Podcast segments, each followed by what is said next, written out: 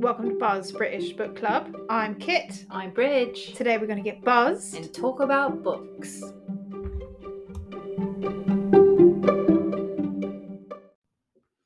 So today's buzz juice is Showtime, which is a Cabernet Sauvignon, um, I guess aged in a bourbon barrel. And uh, we wanted to mention it's got um, 15.3% alcohol.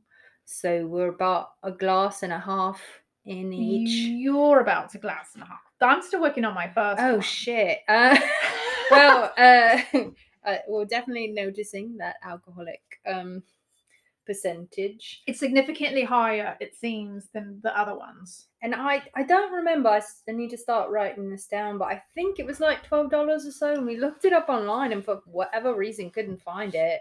Um, but I've seen it around like Augusta and some random grocery stores, so I don't feel like it's super rare.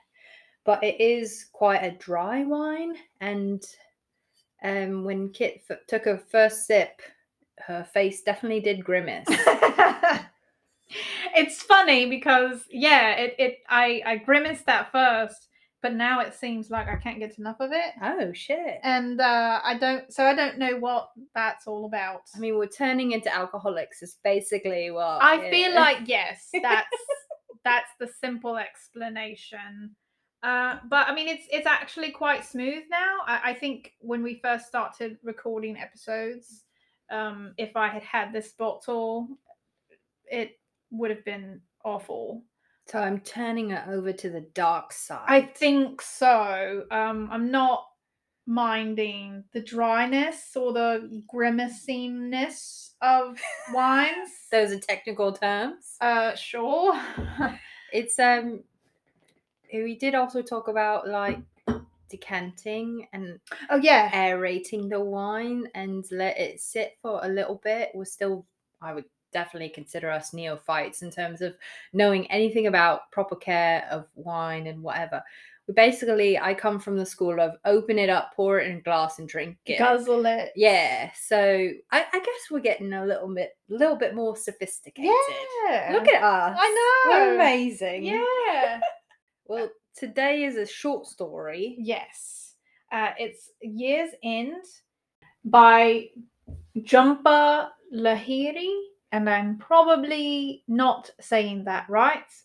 Um, but it's a holiday setting, and uh, the synopsis is Kaushik is a college student whose mother died about three years ago. His father just unexpectedly got remarried, and he wants his son to come home for Christmas and meet his new wife and stepdaughters.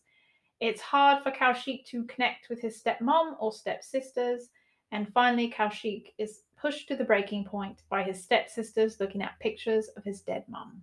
What What did you think about it, Bridge? Yeah, I thought it was um a good one because of the uh, theme. Obviously, we were tying in most of our December um, episodes with the holiday holiday season. Mm-hmm.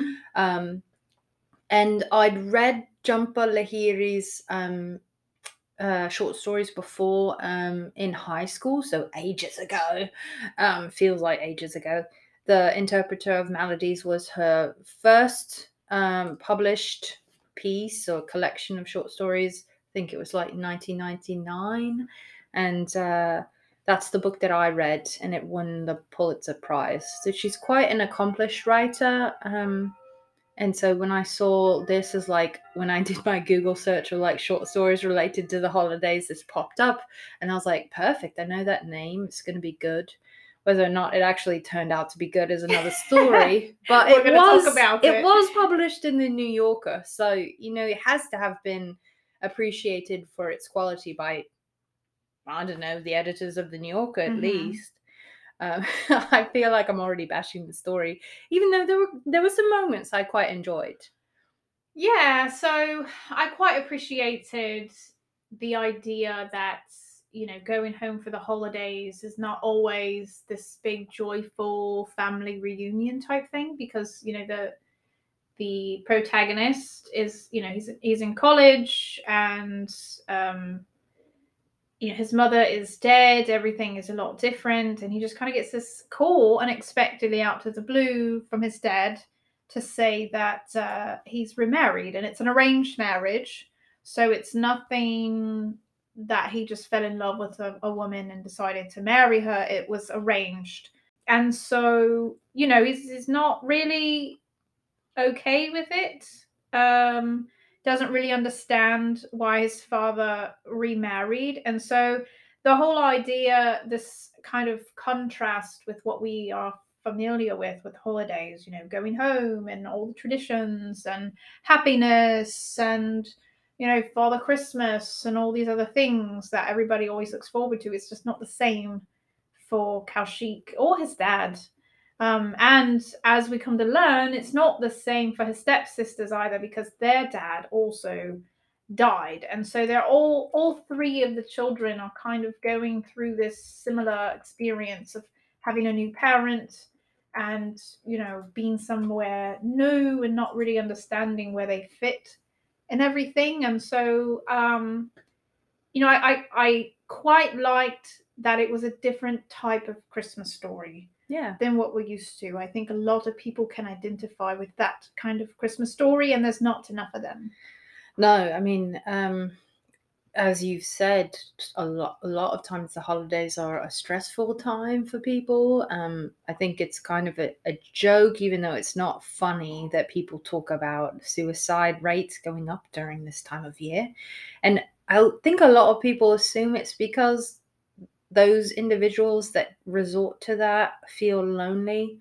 I don't know if that's always the case. I think it's a lot to do with stress and um, the feeling like maybe you know your family doesn't know who you are or really appreciate you or um, you know they have a lot of expectations and so the concept of that and blended families really appeal appealed to me especially as an adult because like for example my parents got divorced when i was 19 and so obviously that was quite a different experience for me than someone whose parents like either died or, or got divorced when they were much younger Mhm. so it, it's quite a new challenge and you see that with kushik because kaushik i think that's his name um because he feels like he has his own like space or identity or whatever to like push back on the situation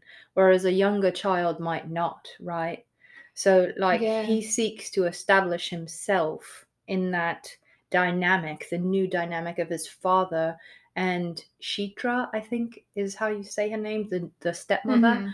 um, who is closer to his age than his father's, which is another point of tension.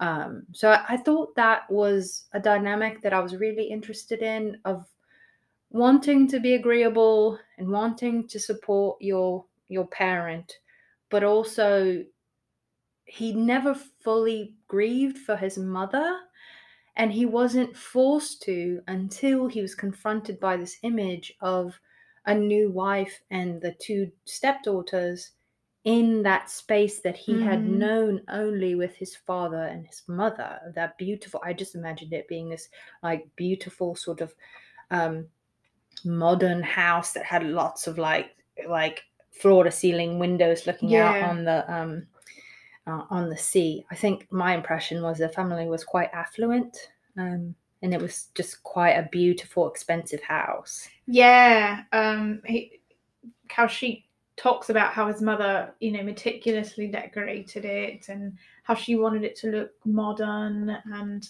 it has a pool in the back and um, you know, it just it it seemed like his mother had a vision for the house that he kind of clashes with Shitra with because she doesn't feel comfortable in it. Uh, you know, obviously, um, because it's not a house that she chose, right. So it's just kind of a house that she's like kind of forced to be in because Yeah. that's who she married. Yeah, there Um, was this funny moment where they're talking about the staircase, Oh yeah, and. I guess it's like one of those with that like looks like it's sort of floating. Mhm. If you've ever seen those um, super modern houses that just have like it's almost like these planks of wood sticking out from the side of the wall and and escalating up the side you know of the side of the wall to the next story and that's how i imagined it and also imagined like if you're wearing socks it was a nightmare because you could fall like Yeah. literally slip and, and there's no die handrail. there's so that's Shitra's point is the that her daughters could fall because there's no handrail. So I just thought that was like such a specific thing, which I think is part of what I like about Jhumpa Lahiri's style. But it does feel like, you know, you get lost in these like like very specific scenes, and then in the lo- the longer term, I felt like there wasn't enough payoff for me. Yeah, so I mean, I, I kind of like those details because it it it shows the contrast that Kashik is going through, comparing this woman to his mother, which is something that he feels like his father probably did, Yeah. um, or is doing because you know, human nature. If you go to another relationship, you're naturally going to compare and contrast some things, and so he's kind of doing that and not really understanding why his father is okay with this because his mother was clearly a very independent woman and apparently she had cancer Mhm. and and passed away from cancer and so he's kind of comparing um Shitra's pettiness or like her dependence on things where his mother was not dependent at all he makes the comment like you know even when she was like very sick she was still going up and down the stairs without complaining um you know so he, he's kind of not liking that about Shitra, even though I feel like her opinions are valid about falling off the side or her daughters Well, falling yeah. and getting hurt. Definitely valid as a parent. I can definitely, you know, sympathize with her there. But I think it was fun to see those little tiny, less important details, I think, being highlighted as, you know, things that come between people and it sometimes it's just a little simple things like that that Yeah. can really drive a wedge without people realizing it or you know checking themselves I really You're kind of getting into this theme that I've seen in um, Jhumpa Jhumpa's like um, overall writing, which is like this in between, because she has said like she's from India and lived in America, considers herself an American, even though you know she wasn't born here, but she's lived the bulk of her life here. I, I understand that. And so there's this idea of not really being accepted in India or in the United States. And so there's that in between feeling where she's Mhm. kind of stuck. So it translates into her writing where I feel like there's a lot of that with Kaushik, like in between his mother and Shitra Mm. and this comparison and kind of feeling like you're not fully on one side or the other and you kind of see that with the stepdaughters as well where they're very indian so to speak when he sees them and he talks about how their accents will become americanized and Mhm. how they'll, they'll they'll change the way they dress and things like that so it's kind of like this in between moment where you can you know whether or not you can successfully um, shift to one side or the other is is a point of tension and and that's part of his process during this story is like can he shift to this sort of other side of his grief for his mother Hmm. I really like that. You know, I didn't I didn't think about it that way before, but it's almost like Kaushik is like the the American perspective, trying to fit in and figure out, you know, how to be normal in a new country that they're not familiar with, and they're being judged over the littlest, stupidest things. Yeah. Um, so it's that's interesting that you bring that up. It's almost like, like you said, like she's kind of putting her own experience from Kaushik's lens. You know, this woman is new to the family and new to the country, and he's judging her by that. Not because she's done anything wrong, but just because she's different from what he's used to. yeah yeah i think and i i don't i'm not the qualified person to say this but i think it's a theme in a lot of like immigrant perspectives of not being accepted on either side um, which you know lends itself to their identity feeling sort of suspended between two um, countries or cultures or populations or whatever. And it's really, you know, a tough place to be, I would imagine, because the acceptance is never fully there. Mm-hmm. And, you know, that that's hard. And I mean, I think just baseline, like humans desire to be accepted, and that's hard. So, Yeah. um, there was this moment in the story, and I feel like I'm, I'm jumping all around, but there was this moment in the story that was like my favorite moment. And it was a very small piece where throughout the story, you kind of have these little memories of Kaushik. Re- like reflecting on his mother and things he's done with his mother and a lot of it was in the light of her being sick just knowing she had cancer and i would imagine they knew at some point like she hadn't only had a fixed amount of time left to live. I guess we all do but you know you know what i mean like Yeah, a yeah. shorter shorter time frame and he used to take his own uh, photographs and he had set up a dark room and there was this moment where he was in the dark room and his mother would sit with him. And she would be the timer like keep track on her watch or something um, for when he needed to transition the um, proofs or whatever they're called the photographs from one tray of chemicals to the next and it was said like she she was there to to do that both of them sort of knowing that at some point he would have to buy a timer because she wasn't going to be there Mm. anymore and then like there was this, this same sort of scene where they're both in the dark and it's so quiet and you know there's like almost like sensory deprivation in that sense in that sense and uh and she says like kind of envision that slightly different. I don't know what your opinions are of death. I don't even honestly know what mine are. But um, as you mentioned, that it's it's interesting to think of them being both in this dark room and you can't see the other person. You know they're there. yeah. You can't see them. And nobody's talking, and it's all quiet. It's comforting in a way because you know they're there, and I even though they're not. imagine yeah You know, that's a nice way to think of it and like and maybe that's what she was trying to get out too you know it's like this uh, i imagine it being like this like even though you can't see me you can't hear me you know that doesn't mean that i'm not still here in some way hmm Yeah, I think that's a, a great point to make. And also, like, you know, there's an element of safety that they Mhm. feel because they're in this enclosed space, you know, protected in a sense. And so maybe that's part of what she's sort of envisioning is feeling safe. And, and there's still a connection there Yeah, you yeah. know whether you know it or not or, or whatever there's still connection Mhm.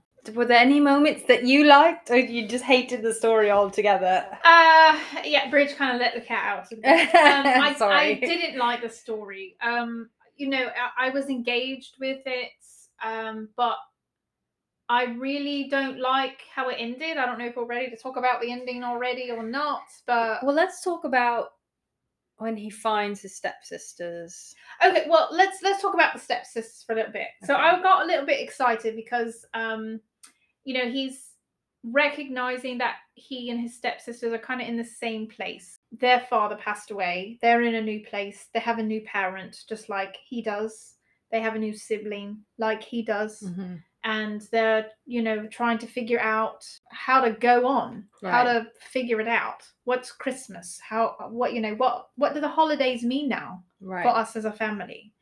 And he kind of bonds with them over this um, in, in a couple of times. He takes them to Dunkin' Donuts. It's actually Um, really cute. It is like, cute. It's, yeah. It's like going back to a point you made earlier of him being the American perspective.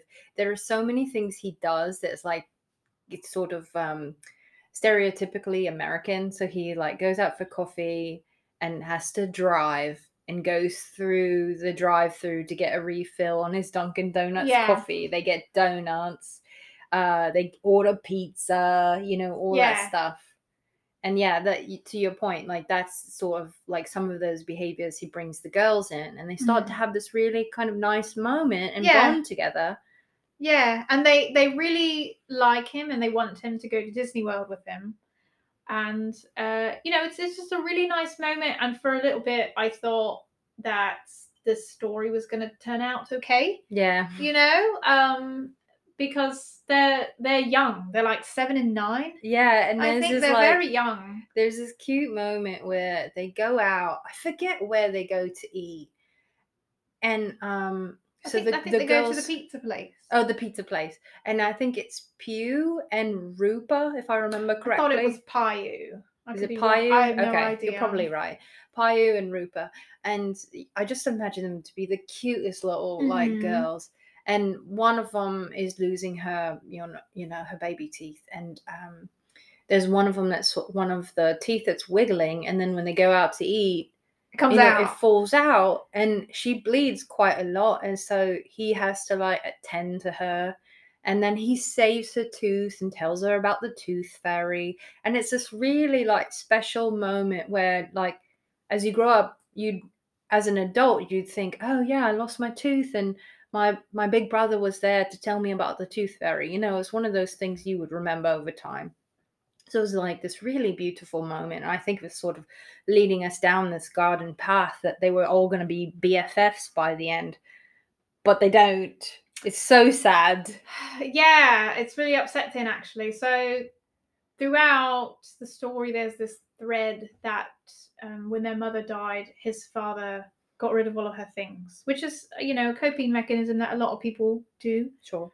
Um, and he put all the photographs into a shoebox and put it somewhere. And um, Sheep didn't know where the shoebox was. Uh, never asked because he was afraid to look at it Mm-hmm.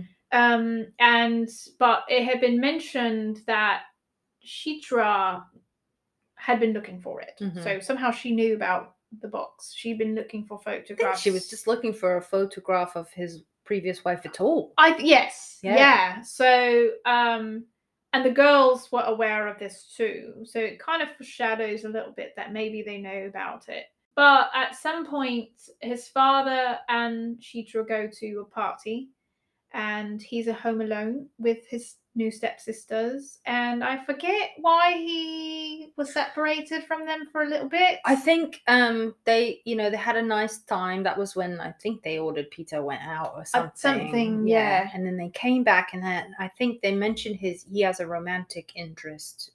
I don't think it's necessarily his girlfriend, but someone he's dating named Jessica.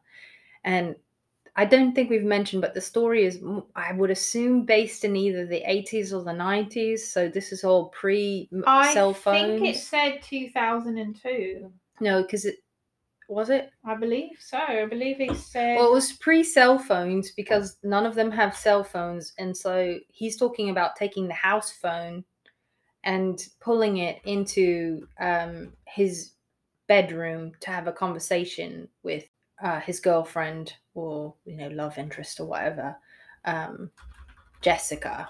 Actually, I think I've got it, got the page up. So it came out on the New Yorker uh 2007 but i very much got like an 80s or a 90s vibe from it yeah you might be right i thought it they talked about some like watching family feud and stuff which i know that show's still going on but i can't imagine it's like steve harvey they're watching with the family feud know, he's been the host for a minute steve harvey Yeah. well maybe they are watching steve harvey everybody could do with a bit more steve harvey in their lives but anyways I could have swore it said like 2002 was when she died or something, but maybe I'm imagining things. Well, maybe one of our listeners li- listeners will actually tell us. Um, but um, the point we were getting at was that night he's on the phone with Jessica. For a while. They sort of have a little bit of an argument because she's saying she he should come over to her, her parents' house, and he doesn't really want to. So then he goes looking for his stepsisters Mhm. throughout the house. He can't find them, so he thinks maybe you know it's kind of late. Maybe they went to bed. Yeah. So he goes up to his old room, which is the room they're sleeping in, and looks around the room, and they're sitting there looking at in a box at pictures of his mom. Yeah. They And- found the shoebox. They found the shoebox, and he has this like I think I put in the notes. He has this Hulk smash moment where he just goes ballistic, which I was like, you know, like I just I don't know, I freaked out a little bit when I started reading it because I was like, you cannot hurt these little girls. I don't care Yeah. what your situation is. Like if you put your hands on these little girls, like I, I don't know, I was very upset. Um, and obviously he was too, which is why I was saying he had like this Hulk moment. Yeah, I think the the author did a really good job building because it, the whole time he's kind of suppressing his up, you know, his frustrations and his you know grief and his emotions and he's really trying to be nice. Mhm. He's trying to be polite even though he has all these you know negative things happening under the surface. He hasn't processed his grief. He hasn't figured out how to move on and he's you know, I guess it kind of feels a bit like a betrayal that his father has somehow found a way to move on Yeah. and he has not. Yeah.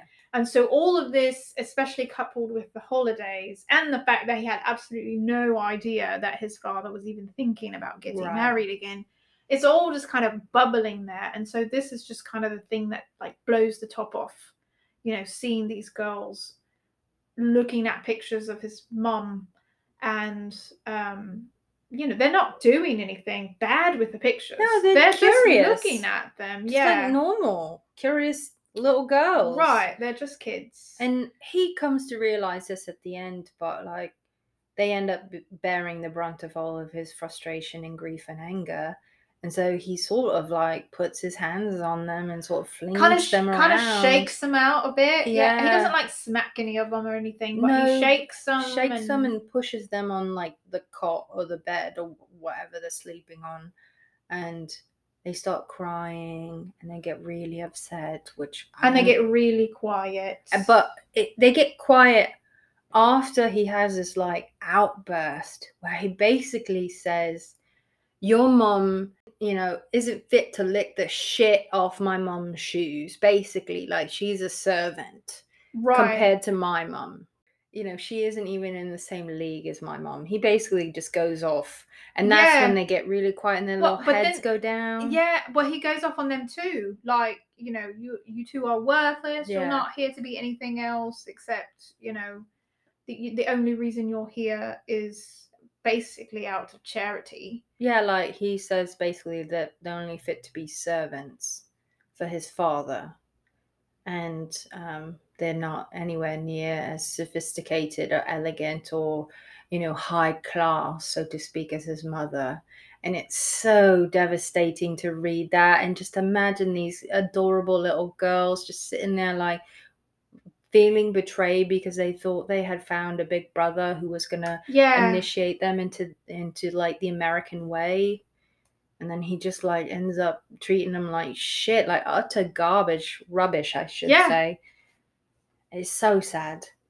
you know, I going back to the theme of um you know, kind of immigrants being in this middle ground, um looking at it from the lens of, you know, Kashik being the American lens, it's almost the same sort of thing where, you know, you kind of outwardly you're friendly and welcoming and all these kinds of things, but then like at the slightest provocation, it's the blame game. Oh, Yeah. this happened because of you guys or whatever, and just, you know, nonsense. But that outburst felt similar to things I've seen in the media a lot. Um, but yeah, and I, I- and I wonder if that was the author's intent, I guess, to kind of I mean, in a way, showcase how Like- sometimes that can be perceived. like immigrants can be blamed for things. Yeah, when they have absolutely when they've done nothing wrong at all, they just Right. they exist and they're there. yeah i think perhaps there's something there i mean there's so many layers to the story um it's almost like he's criticizing an earlier version of himself Mm. because he he knows like what he went through when he first moved to america and like he recognizes in them what will happen And that was part of what they bonded over Right. too.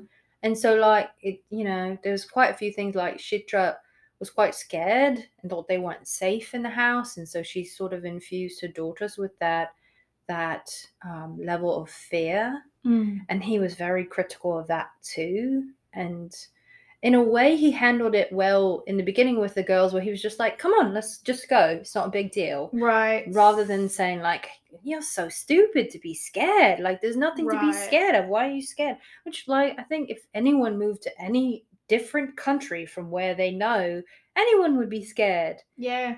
so he he did handle things pretty well with the girls in the beginning. And like we've alluded to you know we thought that was going to be sort of their way of connecting and then he, he the whole like irony of the story is he ends up taking out all his anger on the, the two little girls that have nothing to do with anything Right. Yeah.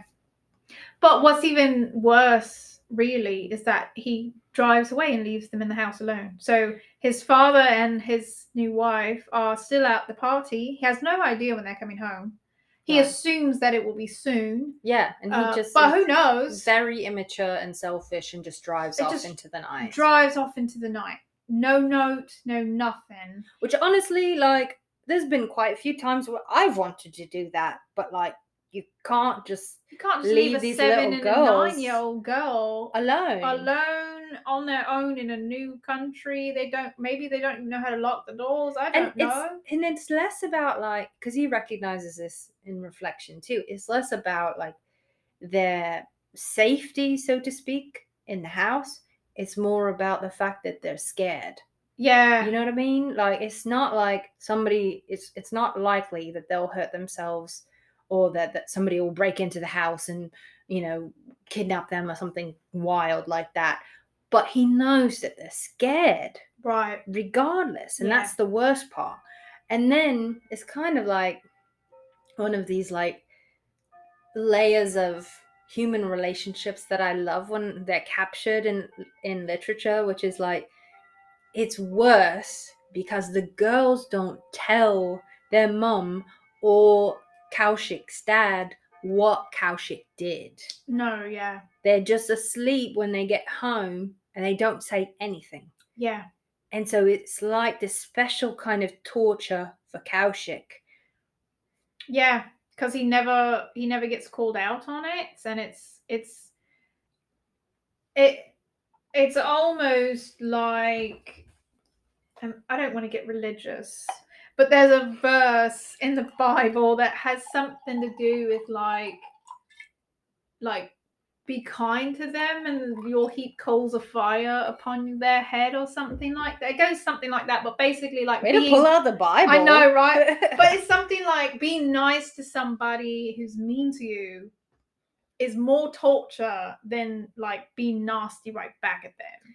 or and like, that's kind of what Kaushik feels like. He wasn't ratted out, he wasn't tattled on like he expected to be, and so he's just kind of like bearing this guilt yeah, and this remorse, and he's he doesn't really feel like he has an opportunity to like make up for it, even though I totally hate this story because he never apologizes. no, he he, never he tries- knows he should, he- but he never does. But he never does. He never tries to make amends. Part of it is because he knows that because it became so heated and ele- escalated so quickly, there's nothing he can say that will make it up, make up for it.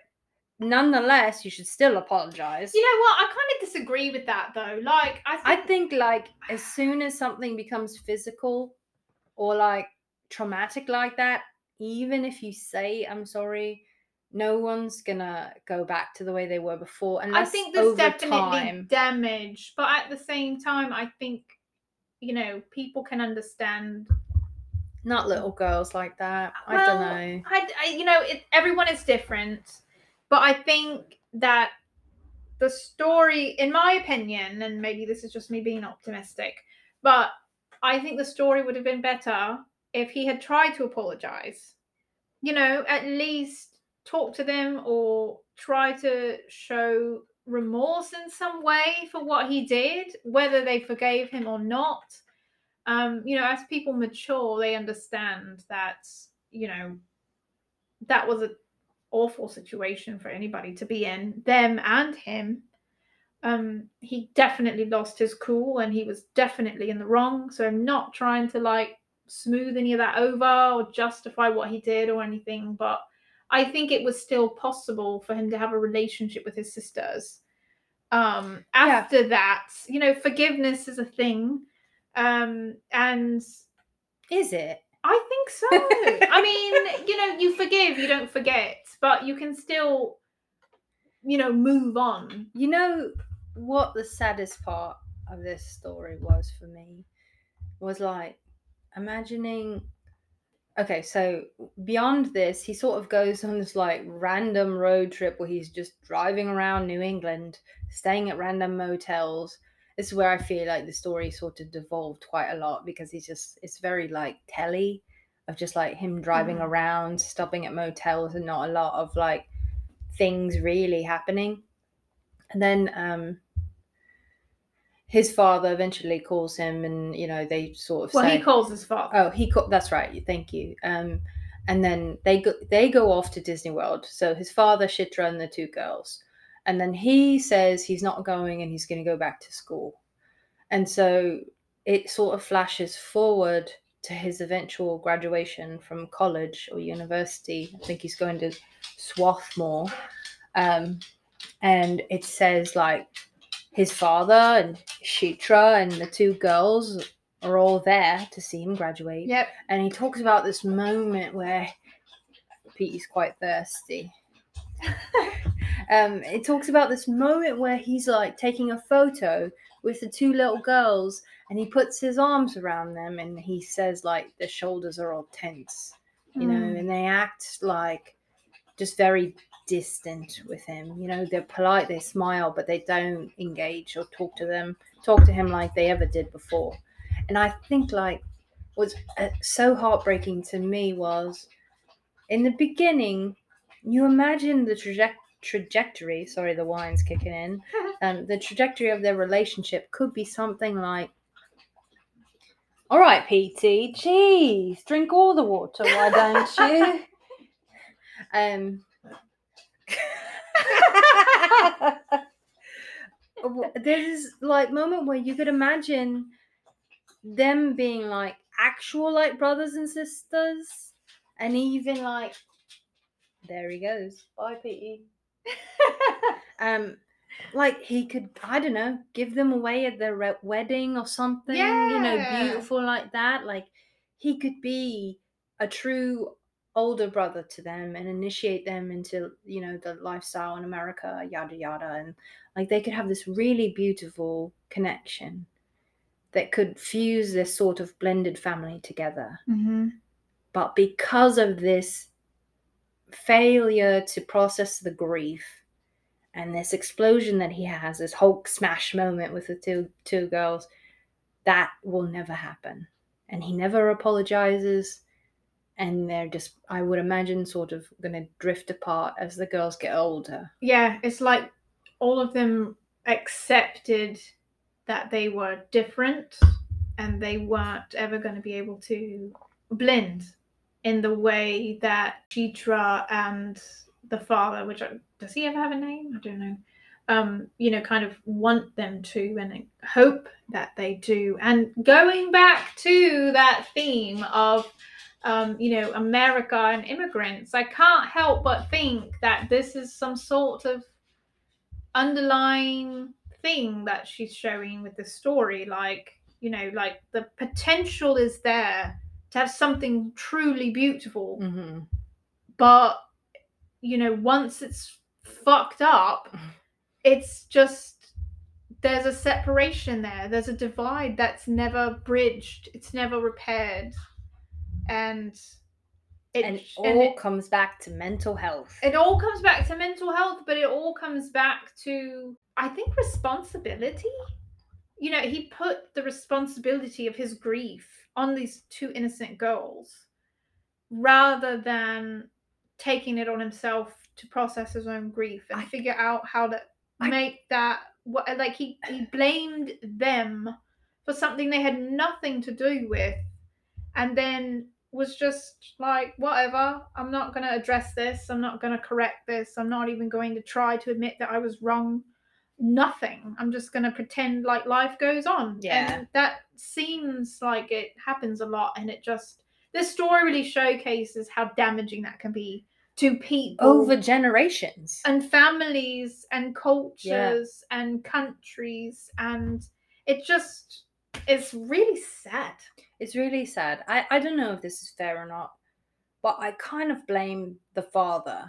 I do too. Like more so than Kaushik. I kind of bli- blame him because he's the one that I, I don't know if it's as soon as as his first wife dies, but it feels quite abrupt where he's like, all right, let's pack up all her shit, shit and put it away like she never existed at all. And that lack of talking about things, because I feel like to my family was quite waspish. And in that, you know, they never talked about hard things that happened to just work through it. They never Yeah. talked about it. It was just like I kind of feel like repressed a little bit. And um you know, like for example, my this is getting overly personal, but my my dad uh was raised Catholic and he um was a part of a large family.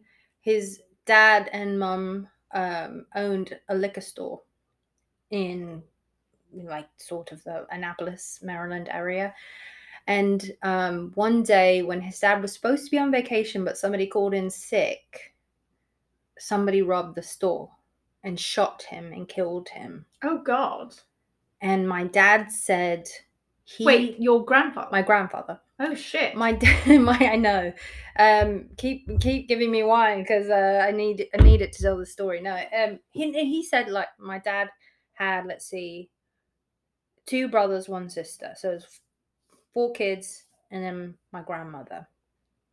And so he was killed, and it was like I, I would imagine it was in the sixties, and they never got any therapy. It just all kind of carried on Hmm. Which I think was sort of it's an English trait too. It's like the stiff upper lip. You've you've ever heard of that? I think it's like a past generational thing, too. you yeah, know? just like you have to carry on. You ha- you on. have to figure it out, and you know you, you can't wallow in it. And so he said, you know, they never dealt with any of that grief, and I think that sort of you know kind of carried through the generations of like we're not going going to talk about things like that's weakness like we just Mm. need to carry on and maybe that's a similar thing to maybe how his father felt in this story was you know we just need to move on and it's too painful to dive into that and talk about it so i'm going to put all her pictures away in a box literally and then sort of move on with my life Yeah. But I mean, I think the father wasn't necessarily in the wrong trying to move on with his life. not at all Um, I think that but go to therapy Well, but yeah, but like I think Kaushik probably had more tools to know that he should go to therapy. And it's not like he ever stepped in and was like, Dad, I want the pictures. He never said anything. He never tried to interfere or assert himself in any way or try to. I think he um, sort of buried himself in college like american college life Yeah, even to the point where like her name we can assume she's like a white american Jessica. jessica Yeah, and just like quite enjoyed sort of his dalliance with with jessica and drinking quite a lot of beer Eh, that's a college thing. sure but like also a coping mechanism i would True. imagine Yeah, yeah. But I mean, I don't know. uh, Like, I think the father was in the wrong. Maybe not necessarily so much with how he chose to process his grief, because clearly he was able to move on from it. He was able to remarry. um, so whatever he did worked for him. Um, went down the wrong pipe i guess i need to slow down my wine drinking sorry stop guzzling. it, i know Um, but like, I think he was in the wrong by not preparing his son for him looking into remarriage. well Um, yeah i mean that's just straight up communication like right, like, like- no preparation. Join us for the holidays and Yeah, I meet mean, my little wife and kids. right just literally was told up. after like that's how the story opens is like Yeah. he never attended his father's wedding and it was quite that jarring. too. yeah You know, like why would you not invite your son to come to your wedding, but you're going to invite him over for Christmas? it kind of It feels was really like weird. and maybe it's more more to do with like his indian relations and, and i mean like those living in india because that's where it happened yeah, he Um, said family arranged the marriage. yeah so maybe he felt pressured that way but i think there's also a bit where kaushik says like his dad's not the one to feel pressured unless he wants to do something Right. so I think like part of it is like maybe he feel like he knows Kaushik's not going to react well to it. And so that's why it's a little bit underhanded in that he's not being transparent with Kaushik and telling him what's about to happen. Yeah, and I think that's really nasty too. As a parent, it doesn't matter how old your child is, you have a responsibility to them to be honest and look after them and, and want to do the best for them. And the way that he told Kaushik that he had remarried was wrong. Um, messed up, really messed up, really lazy, really irresponsible, and not very caring at all um, I can kind of sympathize with him not wanting to tell him or not knowing how. Because how do you say that? I've replaced your mother, given how they had gone through so much leading up to his mother's death because she was having to go to cancer treatments and they were taking care of her together. And, you know, how do you tell your son that you've been through all that with? That I've moved on, I've got a new wife and kids You can't. it's really hard, but at the same time, he still had a responsibility to his child to let him know that Oh, this is what's going on in my. So it's a really hard. It's just really hard, but I, you know, I hated the story. I absolutely, I hated it. I think oh. there were a lot of good elements. I think it had a lot of layers and a lot of depth. Of depth, Death to had a lot of death too. Um, but I just wish that. I just wish that Kaushik had apologized to the girls. I don't know though. Like I wish he I had. think the beauty of what she writes is that it reflects what is real life. In that most human beings, when faced with shame and embarrassment about how they behaved, are not evolved enough. I don't know if that's the right, right phrasing, but they're not to the point where they're always going to apologize. I think the average human being will just carry on and not apologize. And I'm not saying I that's how it should be. people do. No, and uh, certainly, like I think you and I, from what I know about you and from what I know about myself, we, you know, we, we would like to think we're that type of person where if we did something even close to that horrendous, we would apologize. Yeah. try, try to make up for it. at but- least try to explain what happened. But I think the vast majority of the people in the world, when confronted with challenges, in, excuse me, challenges in their family, this is my third glass, uh, will likely struggle with the idea of holding themselves accountable enough to say, you know, Kit, I was shit, I was wrong, I shouldn't have done that. I'll try to do better, and I hope you forgive me. yeah. And I don't think I don't think many people would do that. Yeah, no, I, I agree. I don't think they would, but at the same time, at the end of it all, I'm just left wondering what the hell was the point of this whole story. what the fuck was the point? I think it the point is if you're listening out there and it's the holiday season, it's the point is to make you feel better about the holiday. Being a shitty person. no, You're not the only shit person in the No, world. It's about okay. your family dynamics at the holidays because it's probably complicated and there's always that one person that's going to say the wrong thing. That's gonna shake up a nine-year-old. Well, hopefully not. but, you know, God forbid you talk about polit- politics over the Oh, Christmas God. dinner table or Just something. don't. Just fucking don't. This is where I say just open another bottle of wine. Open a bottle of Showtime Cabernet Sauvignon It's- Bourbon Barrel. it's hitting Fifteen me. percent Hey. alcohol. It's hitting me at the moment right now. I feel quite a nice buzz. I feel like there's a nap in my future, but anyway, um, wine and naps is the key way to get through the holidays if you have a challenging situation with your family. If you don't, and you have the perfect family, well, fuck you.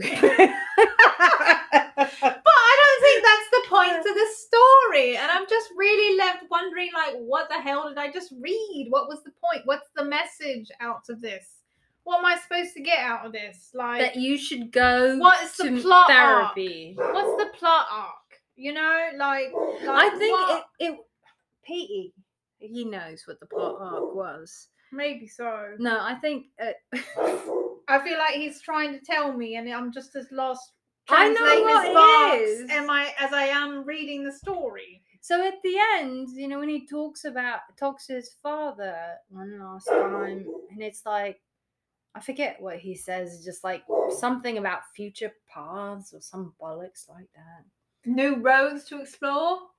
it feels a bit shoehorned in where it's like okay the father and kaushik have come to this conclusion jointly of like okay we've processed our grief for your mother and now we're so, sort of turning over a new leaf or whatever the phrase is and we can move forward in different ways at the same time.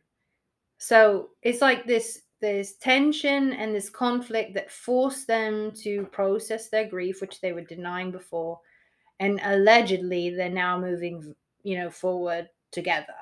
It does feel a bit forced and i don't feel like they really did healthily process their grief.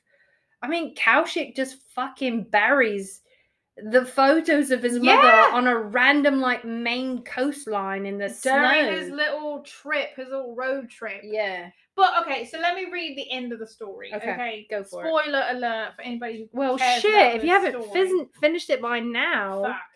Everyone closer, my father directed from behind his new camera, and Rupa and Piu held their shoulders tensely as I draped an arm around each. We are both moving forward, Kaushik, my father told me after the ceremony, his graduation ceremony. New roads to explore. And without our having to say it, I knew we were both thankful to Chitra for chafing under whatever lingered of my mother's spirit in the place she had last called home and for forcing us to shut its doors.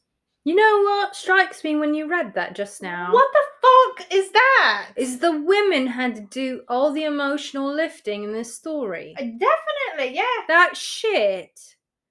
Yeah. I hate this story. I told you, this story is garbage. I hate this story. you know, honestly, when I first started reading it, I thought it was a girl, a woman main character.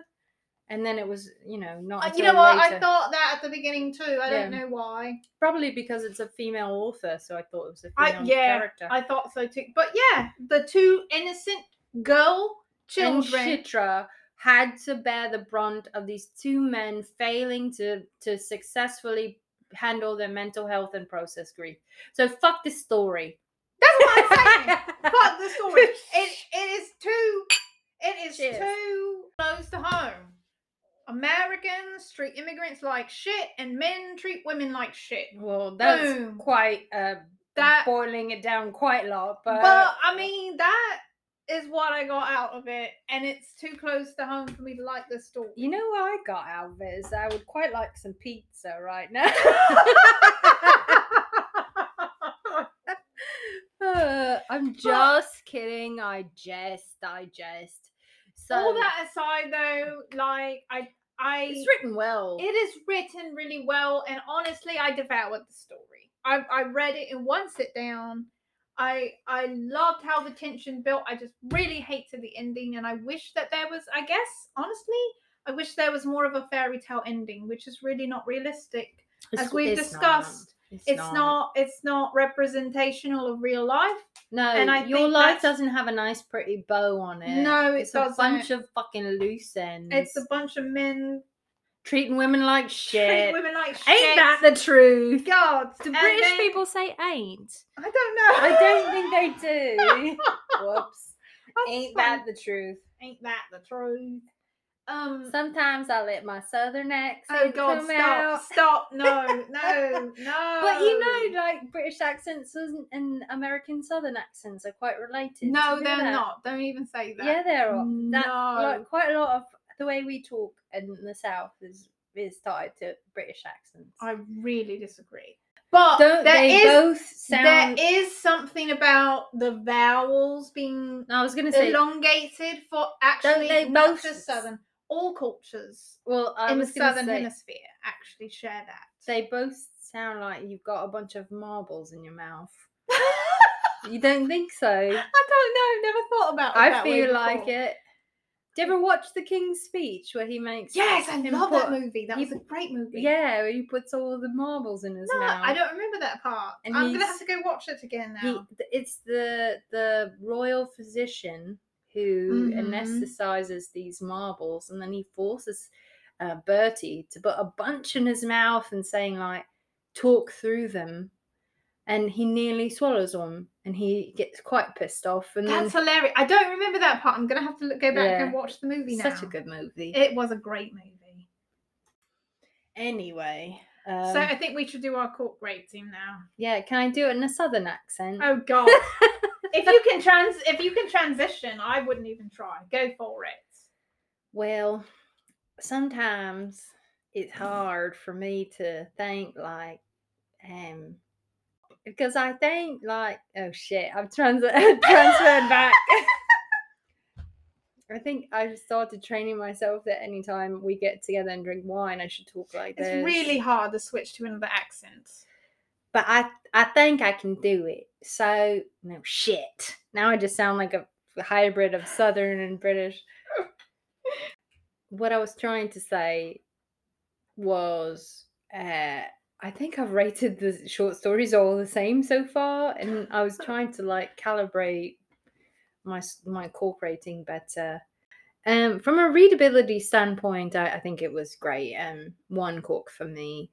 Tension, I think you know the the tension built up quite nice, um, nicely to the point where he has that altercation with the little girls, but then beyond that, like the after that was just dragged on quite strangely for me. So I kind of think like maybe half. Plot cohesiveness and arc i felt like, you know, maybe half there because it was disappointing to me, where it felt like I said shoehorned in, where we were expected to believe that both these men had processed their grief and moved on.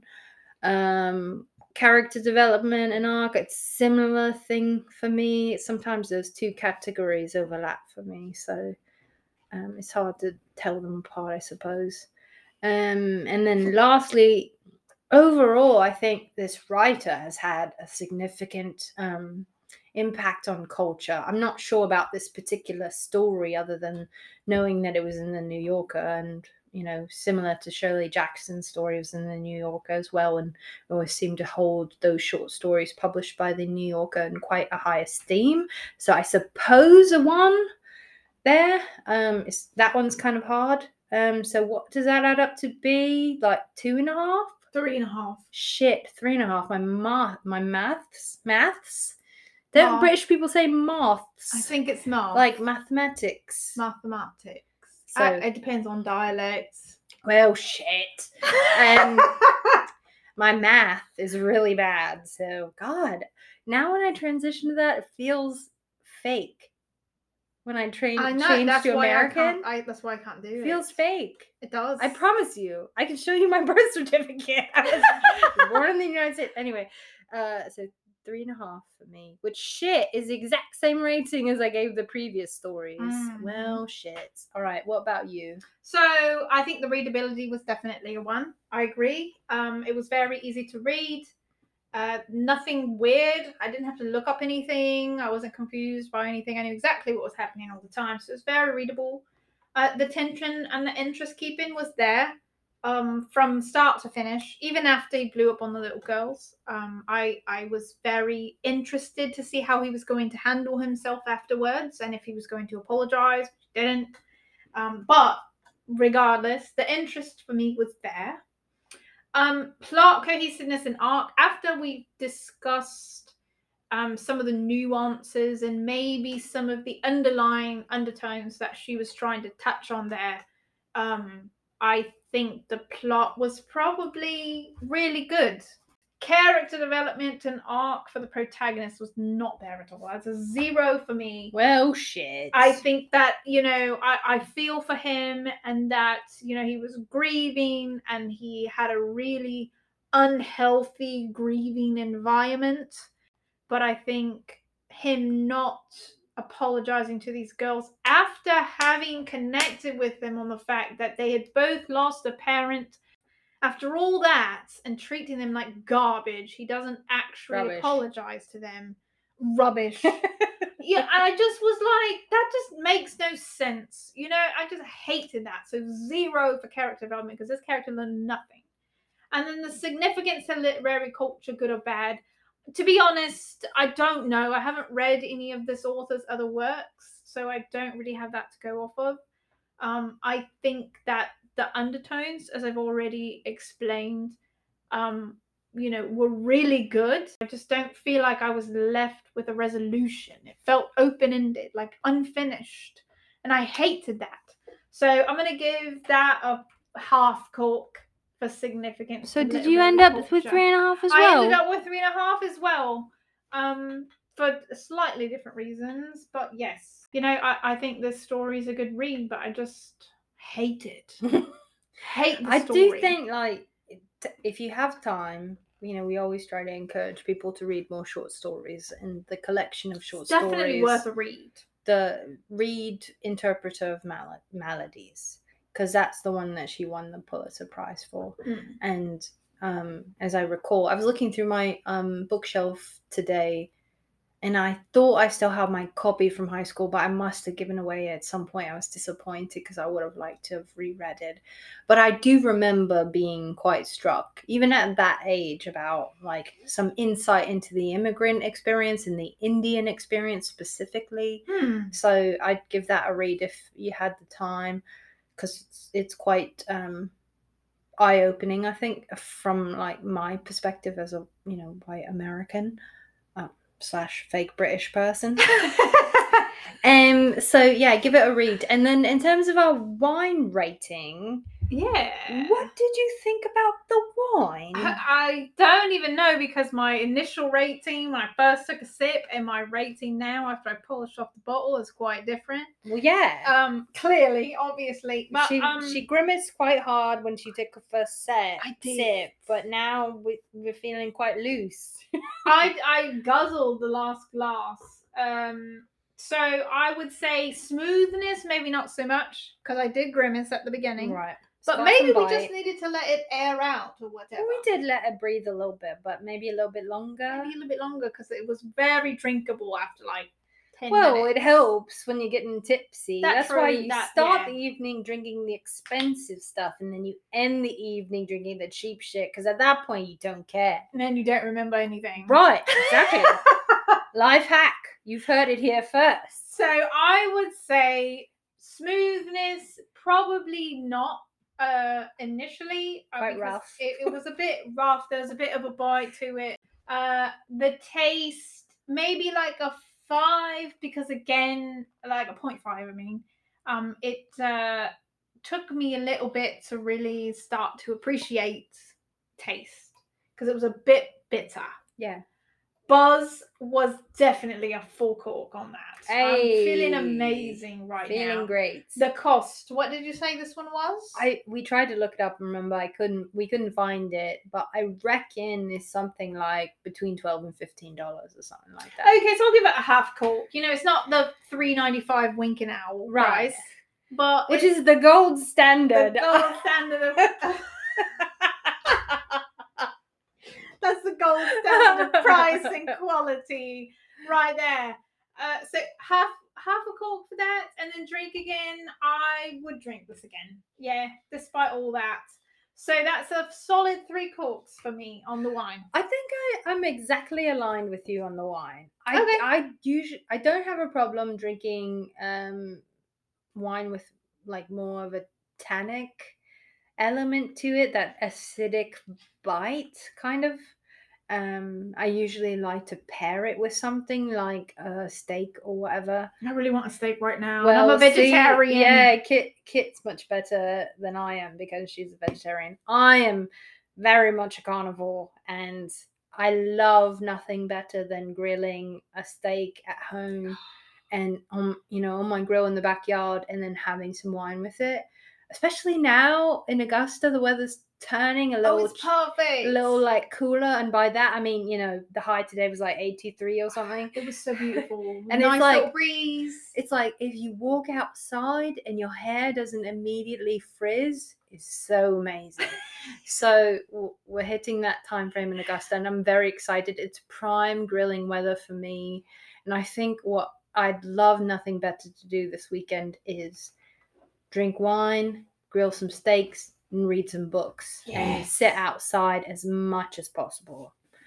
So what were we doing? Was I? Oh, we just talking about rate ratings. the cork rating. So usually I I pair this with a with some dinner, and it would um soften it up a little bit.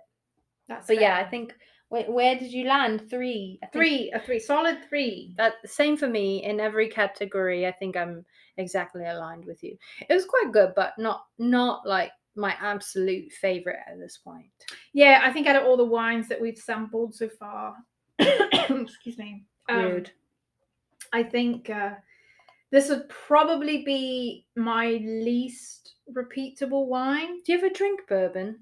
No, my be- husband loves it though. Eric. I hate it. It's so gnarly. gnarly. Yeah, I, I like whiskey. I like bourbon. I like scotch. He's a Scotch person, and just so you know, so I uh, tradition dictates that I acquire a bottle of Scotch that's exactly the same age, and I'm whispering because my husband's upstairs.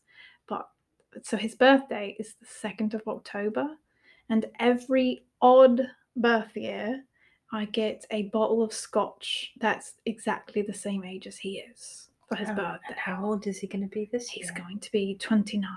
Oh my god, he's so young. I know. well done, you. Thank you. I'm quite proud of it.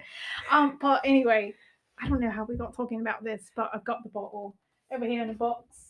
Oh, it's you hiding. Already ready. I'm already ready. That's you've got you've got to swipe these up because if you buy scotch overseas, that's like aged like that. Yeah. Um, number one, it's kind of expensive, but number two, there's only like maybe 200 bottles. You should have told me because I could have gotten you some when I went to the UK back in May. But you've it, already. wouldn't, it wouldn't have been the same age. So this this bottle was pulled out of the cast cask cask Cask. It was pulled out of the cask, I think, in August. So it, it was the the scotch was poured into the cask in 1993. Yeah, but as long as it was done this year, it would have been fine, right? Only if it were Like true. When did you go to the UK? May. This year. Yeah. Why did I think it was last year? I don't know. I don't know either. Time means nothing in COVID. I think that's true. Anyway, Anyway, yeah. well, cool. That little, ow, little personal detail there. Well, um, I don't know why I talk about that. by the time this episode comes out, it w- will have been well past his birthday. So retroactively, happy birthday, Eric. uh, I think it would have been three three months past. Probably, but yeah. That's fine. Um, by the time the next episode comes out, actually, I think when this one comes out, as you pop your knuckles, um, Nervous habit. uh, it's Boxing Day, and uh, so if you celebrate Christmas, um, hope you had a lovely Christmas. If not, I hope you're enjoying your winter season. And it's Boxing Day today in the UK. I'm not entirely sure I know what that means, but you know, I think it's quite a lot of soccer slash football on TV. So be sh- rest assured that I will be watching all of those matches at my house with my dog, and when people score, I will be running around screaming my house at my house, and my dog will be barking and howling after me. Good old Diggity. Yeah, that's Diggity. You've you've heard quite a lot of PT these few Mhm. episodes because we always record at Kit's house, but um, Diggity is is the wild one that will be howling when you know Tottenham scores or something like that. Which also means that the next time uh, it will be after the new year. yeah.